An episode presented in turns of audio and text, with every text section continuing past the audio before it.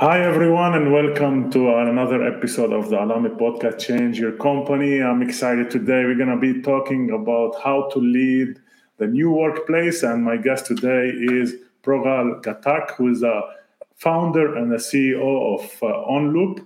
Hi, Projjal. How are you? Hi, Vlad. How are you doing? Good to have you. We want to talk about leading the new workplace. And you have a firm which helps organization adapt to the what requires today in terms of hybrid and work teams working virtually. But what would be really helpful, I think, for us and for our listeners is to know what are the things they need to consider when they are leading like people in this new environment, and how they can ensure that they are maximizing the outcome of these teams and engaging them, and they are on track and they are connected, and all these challenges are aligned, all these challenges that impose themselves in this new reality. So I'm excited to have this conversation. Please tell us a little bit about how leaders can deal with this and manage this. Yeah, no, it's obviously it's a broad question, and I think. There's obviously a lot written about it. There's a lot that's spoken about it. I think people have different views and as to whether it works or doesn't work, right? So our favorite CEO in the world, Elon Musk, wants to make sure everybody comes back to work 40 hours a week, right? And if you're not willing to be hardcore, you can leave. And so I think there are leaders on one side who's like, nope, this thing doesn't work. And then on the other side, you obviously have companies like Airbnb and others were like, well, I think we will stay remote friendly for the foreseeable future. So I think it's clear that there isn't a one size fit all approach or answer to how do we think about the future of the workplace or what the future of work looks like. But I think for probably all of your listeners like me, we've led teams our whole life, and we've sort of build our own heuristics to gather signals of how each member is doing or how sort of they're progressing over time. So those feedback loops have been significantly more informal and have been sort of in person or continuous in various ways. And I think what's unnerving for leaders and managers is how do you course correct or make sure people stay on track or move in the right direction when you don't have that sort of informal, frequent feedback loop. And sort of more interestingly, how does technology potentially aid in that process? And I think what is both exciting and daunting for the next 10 or 20 years is that I think the entire technology stack of how people work will evolve to rethink how to make hybrid teams effective. I think between World War II and the pandemic, we've sort of been in a continuum where knowledge work has started from sort of more industrial factory work. And the tools that have come along with it are sort of more to support sort of workforces sort of operating in a physical environment. I think so much can be reinvented and thought through in this new future. Yeah. So what kind of change of behavior that leaders need to apply to be able to engage their people virtually, to connect them with each other, which is another challenge, of course, when you have teams who are working virtually in different location. It requires certain, maybe different approach to engaging and connecting them. Yeah, and I think there is two aspects of this, right? So one is a motivation aspect, and how do you sort of manage team motivation in an ongoing basis in an asynchronous manner? And I think the second is a sort of clarity and productivity aspect of how do we make sure that each individual is working on the right thing. Each individual can unblock itself as they need. And they feel a sense of progress. And I think that there's obviously a wide array of products and approaches that exist. I can use a couple of examples from my own experience. We obviously have a global distributed org. We were born in April 2020, so we were born right when the world went into lockdown. And so we sort of opportunistically hired team members around the world. And for about the first year or so, worked primarily remotely. I think we still had team members in Singapore that were able to go into an office on a somewhat regular basis, except when the country was on lockdown. But we've sort of been born in a hybrid setting, which is rare for an early stage VC-backed company in the world. So there's not a lot of case studies of companies that have been born global and hybrid right from day zero. One of the things that we realize really matter is people just having fun. And laughing a lot. And you know, like all startups, we have a weekly all-hands meeting. And a lot of the weekly all-hands meeting initially was about decimating information, answering people's questions. But more and more, we realized that is really a forum of creating a cadence of play and a cadence of fun. And so I started assessing the quality of our all-hands meetings based on how much people laughed. And if people did laugh, that was actually not a productive all hands meeting because that was the only opportunity that we could actually get people together to bond. You know, I don't think virtual happy hours do much. I think it's weird to sit in front of a computer screen and grabbing a drink. But I think we've obviously seen a huge incidence of games of various types. Obviously, Kahoot skyrocketed as a product right through the pandemic. And frankly, we've seen it work. And I think teams that laugh together and have fun together stay together. And so I think happiness is a big part of motivation. I think people don't think about it so much when you're in a physical setting because through a variety of informal ways, you end up having the casual conversation, you end up laughing. So that's sort of built into the schedule without having to be deliberate about it. But in a hybrid world, we have to be a lot more deliberate of how we motivate folks. And you know, we also do things like, we obviously use our own product for this, but we celebrate colleagues very openly in all hands meetings, and our all hands meeting starts with weekly wins. And we use captures that people make on each other to sort of celebrate folks. I think recognition and celebration has been talked about for a long time, but most companies actually don't do it well and don't find the right habits to build the right way. But all of these efforts, although this might seem trivial, and I've really changed my mind about it as I've built out the org, really make a big difference. And if people are not motivated or people are not having fun, it actually really affects their productive capacity, especially if you're an early stage company that's trying to invent new things and build new products. Happiness actually drives creativity and therefore drives how good or how well you solve problems, or else people are clocking in, clocking out. They'll be good task monkeys, but I don't think they can create. Yeah.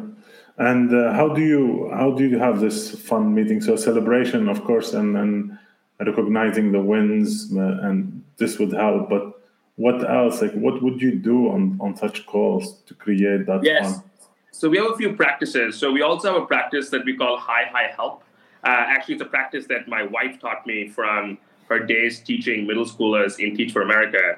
And it's three columns, and there's a professional high, a personal high, and then a help/vulnerable share. And when we do a Wheel of Fortune and 5 or 6 people sort of share on how their week goes. And that as a practice allows people to be more known and feel a sense of connection.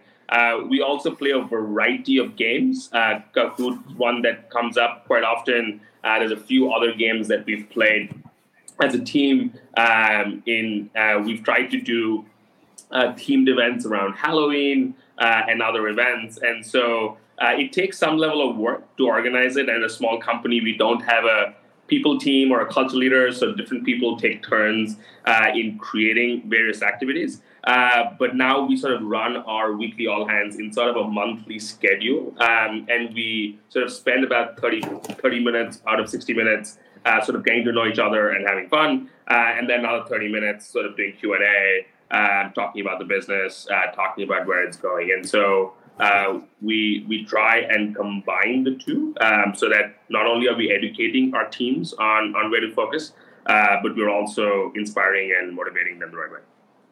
That's amazing. So almost half of the session or the call, it's basically for the interaction and the sharing and the fun part.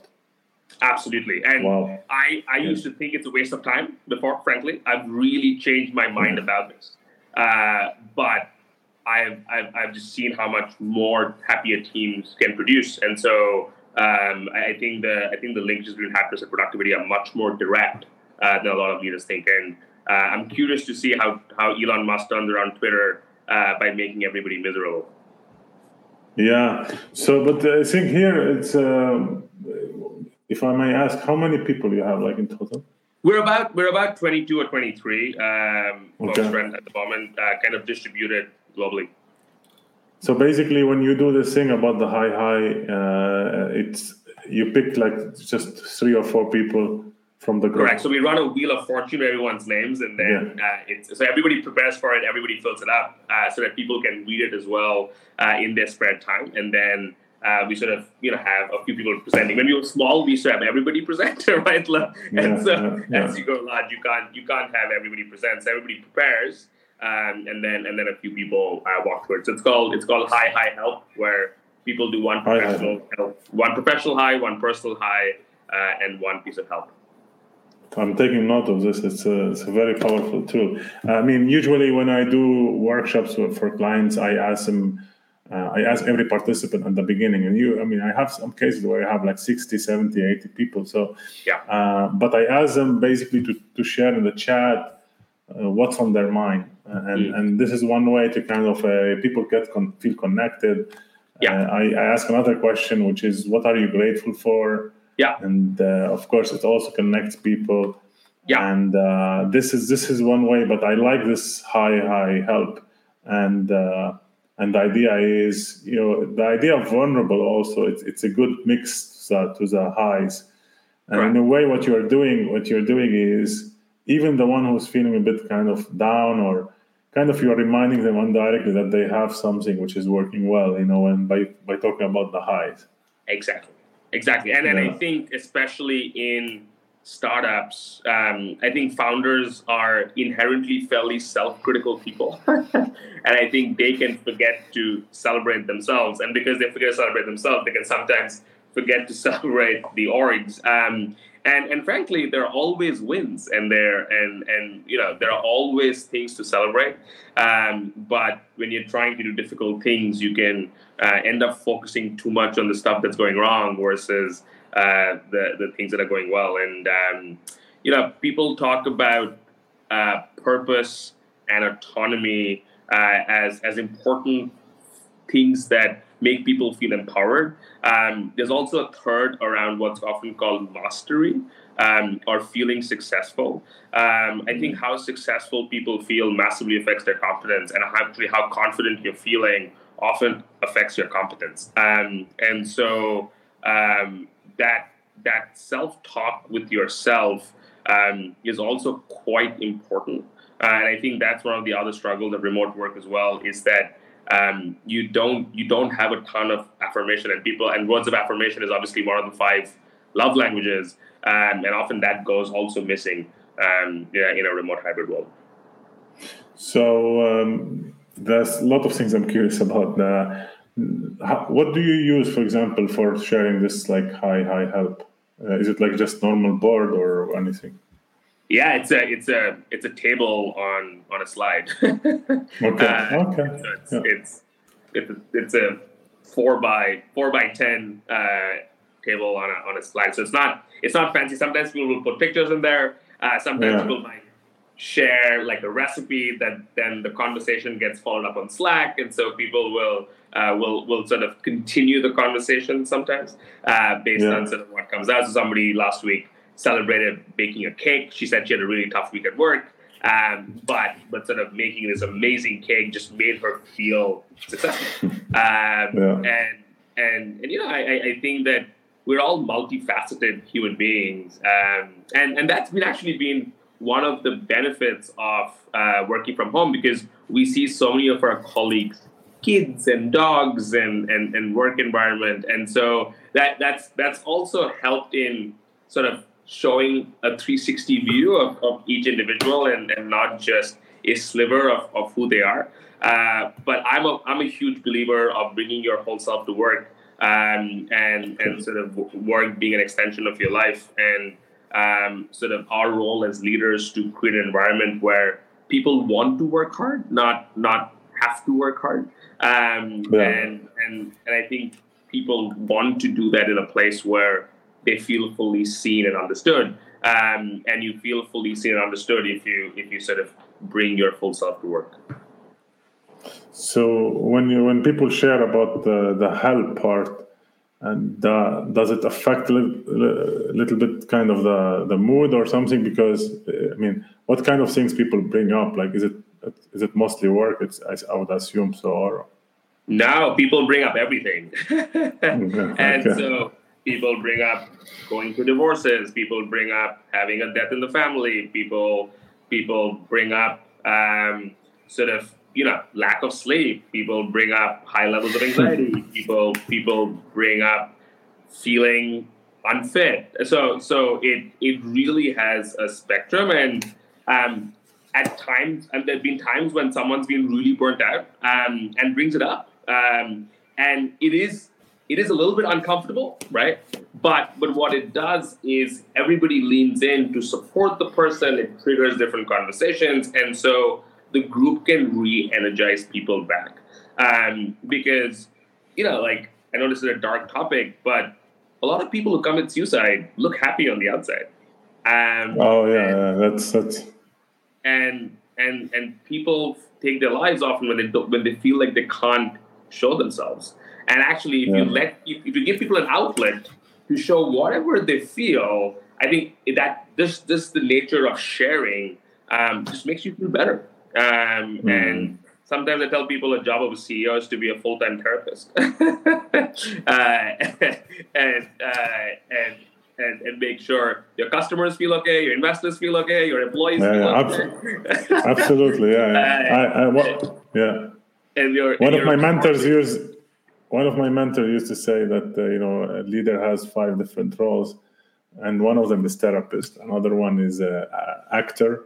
So it's like, you are always on stage, and everyone's looking for cues from you, the way you behave and how you feel, etc. So, but let's talk a little bit about some of the challenges that your solution offer, and the reason for that is I want for people to get insight about how they can help, even solve it on their own, right? Yeah. But the principle, basically, that would be helpful. Yeah.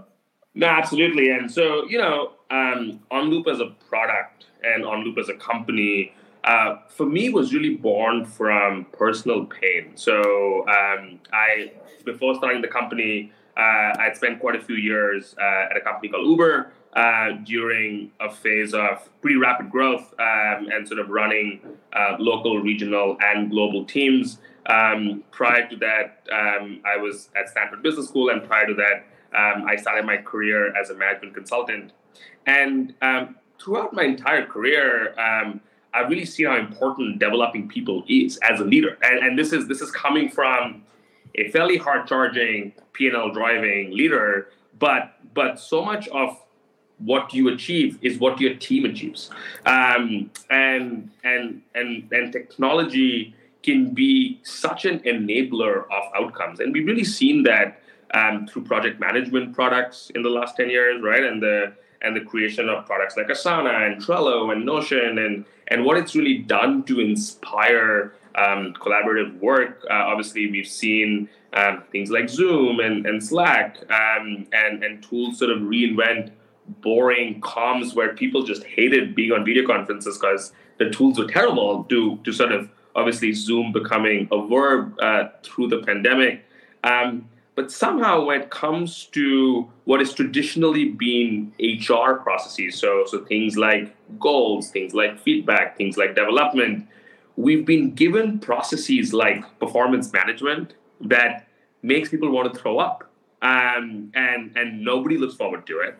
It creates a ton of bias. It creates a ton of anxiety. But actually, setting goals well, doing feedback regularly are some of the most important things about an effective high-performance culture.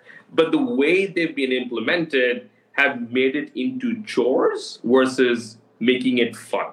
And so we were born from that pain, being like, hey, how can we rethink a future where teams actually really enjoy goals and feedback and tracking their well-being and the development and not run away from it?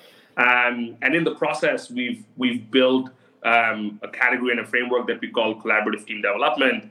And we've taken a lot of learning from actually fitness products. So if you look at the Oura Ring or the Whoop Band or Fitbit, Apple Watch, they've made amorphous things like diet and sleep and exercise easier to measure. So you know how to drive intervention to make yourself better, right? I tell people 10,000 steps is the best thing that happened to fitness. And then B, sort of create an environment, be it an app or be it a physical product, that makes it aspirational.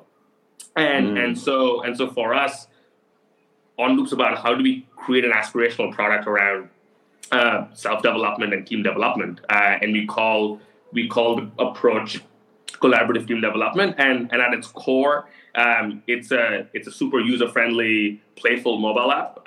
It also sort of integrates into Slack and other tools that you use to really inculcate a habit of goals and feedback and learning on a much more continual basis. And then we use tools like generative AI, so OpenAI's GPT-3 language models, to help people write out reviews at the end of it. Because so much of the development process is today sitting in the review writing process, which is the wrong place for the effort to sit. The effort should sit on a much more continual system of action.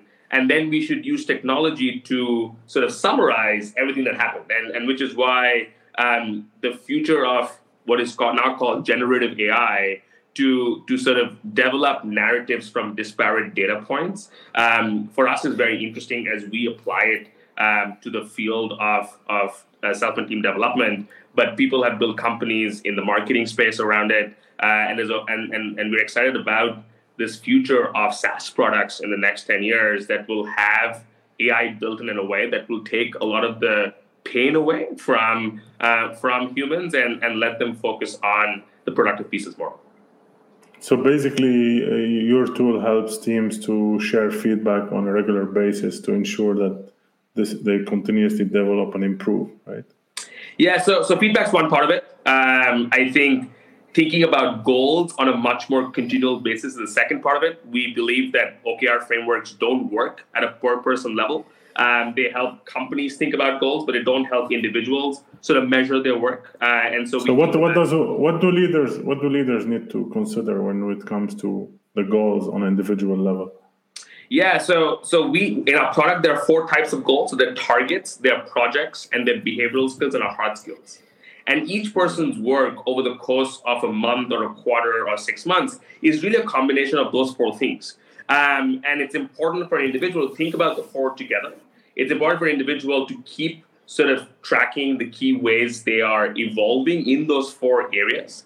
And then at the end of 3 months, look at all of it together in unison to really assess how well a person progressed. Today in the workplace, things that are harder to measure go unnoticed. And so the people who tend to get promoted are people who work on the most visible metrics, so the things that are easy to measure, or the people who are the loudest. Those are the two kind of people who end up sort of getting promoted. Yeah. And so for us, we want to get a lot better at holistically measuring each person's work so that we bring more clarity and visibility to it. So when a CEO or a leadership is thinking about who gets promoted, who gets bonuses, who gets laid off, that's not based on what you remember, but actually based on what's actually happening in the workplace. And that's another angle to the issues with hybrid work, is that CEOs are much less clear about what does this person do? And the people whose work is visible are people who are better at making themselves visible. And we all know those people. In fact, in some places we might have been those people, are people who are like, oh my God, this person's so good. But the people who's working behind the scenes and actually running things but not making noise about it might go unnoticed. And so, you know, we've attracted a pretty mission-oriented team. And that's because we strongly believe that if we do our jobs right, we will massively reduce a lot of bias in the workplace at its core root cause level. I know people talk a lot about diversity, equity, inclusion. We don't think that more training will make things better. We believe that employing the right technology and practices to bring to light actually what's going on will make things better. And managers don't walk around wanting to be biased. They just don't have the right tools to manage their own biases. And our job is to equip managers with the right products and the right processes. So if we look to summarize this, so you have the behaviors, you have the skills, and then what are the two remaining ones? Targets and projects. And actually, most people are doing projects. They don't actually quite know how that will impact things, but they're like launching a new website, or they're writing a blog post, or they're creating an onboarding playbook, or they're writing a new feature. And often that work, because it can't neatly be tied into a key result that's measurable, can often go unnoticed. And often in companies, you'll see people running away from more sort of infrastructure type work to building the new shiny object. But, you know, that's how you have situations like FTX, because people chase shiny objects into a $32 billion company, but there was no foundation to it, right? So, and so to build really enduring companies, there's a lot of plumbing that you have to do that's not visible. And that plumbing should be rewarded as well. Yeah, this is great. And I like looking at goals or performance reviews and performance management in a more holistic way. You know, I usually think about values as a key. It should be a key part of the performance management. And usually it's not there. If you see just like some numbers. And this is where the danger is, where, for example, you have people who deliver the numbers, but they don't care about their colleagues, or they spread negative energy in the workplace, and that's something that you want to avoid in a way. But the only way to avoid it is when you have a holistic performance management and not narrowed into just numbers. Yeah, and which is why we've rebranded it. You know, when Uber launched Uber, it had to reinvent ride-hailing to change taxis. And so for us, performance management is very much like a broken taxi industry in a lot of places. And collaborative team development is ride-hailing, to fundamentally rethink it. Because there's not a single knowledge worker in the world who wants to be performance managed. They all want to be collaboratively developed. And if we do development right, we will gather the right input to then make the right people decisions. But that shouldn't start with performance management. It should start with doing the right thing every day and then seeing what the outcomes of that process is to then make the right assessments around people. That's great. So, Projjal, this has been very insightful. Any last advice you have for leaders to adapt, not only to adapt, but to maximize the opportunities that are available by leading the new workplace? Well, other than using Onloop, but I think every leader is unique, right? And I think that everybody should figure out what works for them, and what will allow them to authentically operate with their team. So for a long time, I was afraid of creating more synchronous work because we were building a global and hybrid team. We were building a product for global and hybrid teams.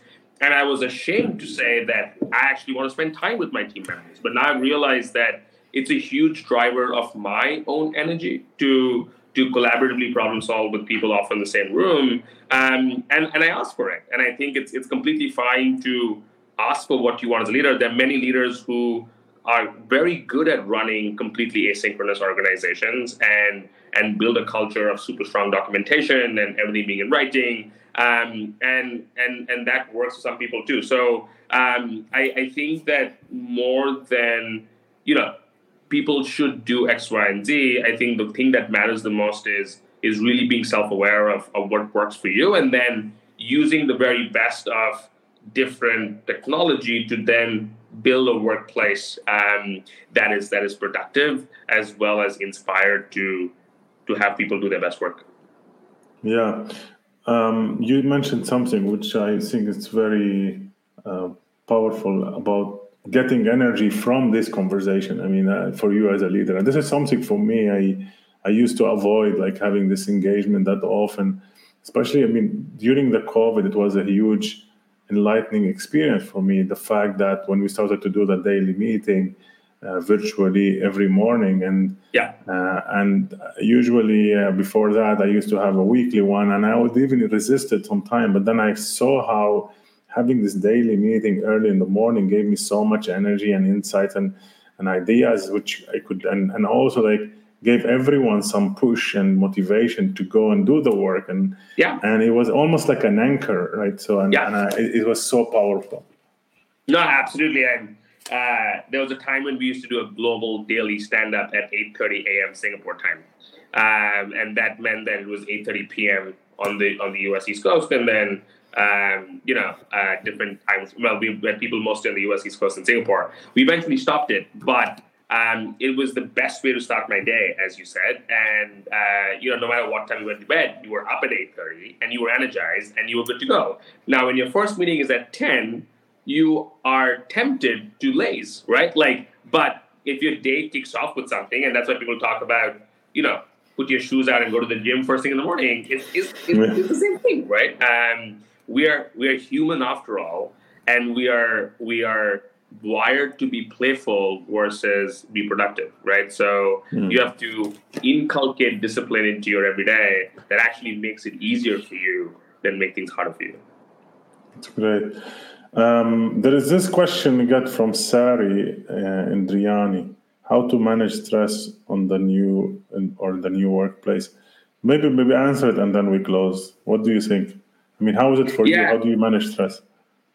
Well, I think as a founder, stress is a very, very big topic in my life. Personally, I have a therapist who I go and see every 2 weeks. I try and spend time in nature. I try and spend time with people sort of bantering about the world. I think what energizes me is great conversations with people I feel seen and understood by. And so I think it's very important for people to realize what energizes them on a day-to-day basis and unapologetically spend 1 to 2 hours doing things that energize you. For a lot of people, that's working out and sort of going for a run or going to the gym. I hear that is the most common principle. I've injured my foot, so my workout regime got affected in the last few months, which has actually affected my stress levels and mood. And one of the things that used to really help me at Uber in a global org, I just had standing one-on-ones with various people in the company where there was no agenda. And we didn't really do one-on-ones to talk about things, just one-on-one to hang out. And I used to have daily one-on-ones with all my directs before. I've had to change that now. But about 50% of the one-on-ones, we would just hang out as friends. And sometimes with Zoom meetings, we forget to be friends. And sometimes just it's fine to just banter and not do any work on a Zoom meeting, and that's not a waste of time, and that's not a bad thing. And so my answer usually is find what energizes you and make sure you do 2 hours of it every day. That's great. So just as a reference for Onloop, like what's the website in case people want to check it out? Yeah, it's just onloop.com, so onloop.com. I'm Projjal Ghatak on LinkedIn, so please feel free to reach out. And it's a topic that I feel pretty strongly about, and sort of I'm always happy to connect and share more. Projjal, thank you so much for being with us. No, thank you so much. And to all the listeners, thank you so much for tuning in. And like always, stay inspired and make the biggest impact you could make, not only within your area of responsibility, but beyond it. Bye.